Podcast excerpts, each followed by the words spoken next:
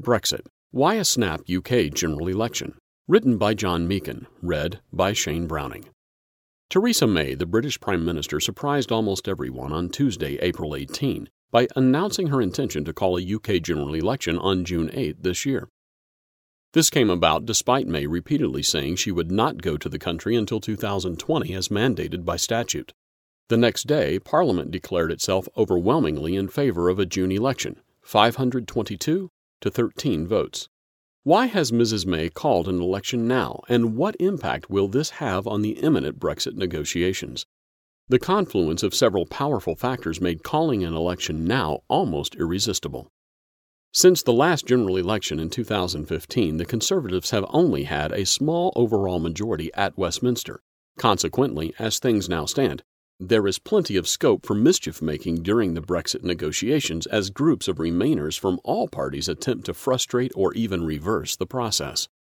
One of the arguments often thrown at Mrs. May is that she has never faced an election. She was appointed after David Cameron resigned and therefore is lacking the electorate's authority and mandate.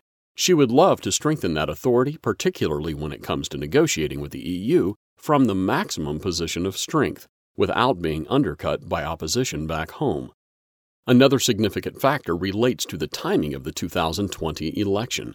The run-up to such an election would coincide with the final stages of EU negotiations, a time when distractions could prove costly. Better to hold an election earlier before negotiations begin. And then there is the not insignificant problem of the Scottish nationalist, whose sole purpose in life seems to be one of seeing Scotland become independent. Mrs. May has already said no, as is her constitutional right, to another Scottish referendum, and she would prefer to wait until the shape of Brexit negotiations becomes clearer before dealing with the issue. An election now might well change the political landscape in her favor. And then there is the perhaps surprising reaction of the EU itself, as reported by the BBC. They would actually prefer to see a UK Prime Minister who is strong and stable, not weak or vacillating due to naysayers back in Britain. Currently, the UK economy is buoyant, unemployment is low, and the prospect of a Conservative victory with a healthy majority has seen the pound strengthen against other currencies.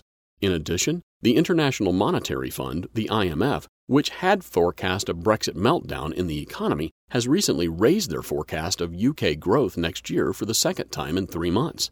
They now expect the UK to grow more than any other G7 economy except the US.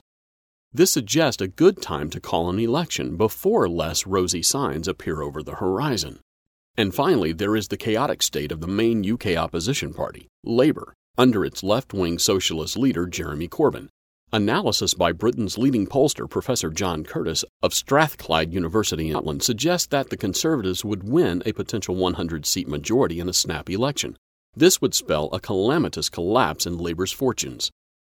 All the propitious signs thus point to holding an election now, with a strong Conservative victory being most likely. And clearly, the golden rule of calling elections must surely be when one is most likely to win. The election, nonetheless, will be a high-stakes gamble that Mrs. May hopes will see her leadership endorsed and strengthened at a time when such strength is critical for the success of Brexit.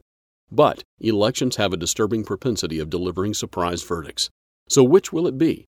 As Philip Johnston, the Daily Telegraph columnist, asked, is this an astonishing act of courage by the normally cautious Prime Minister, or will it be seen as an act of hubris? We won't have to wait long to find out.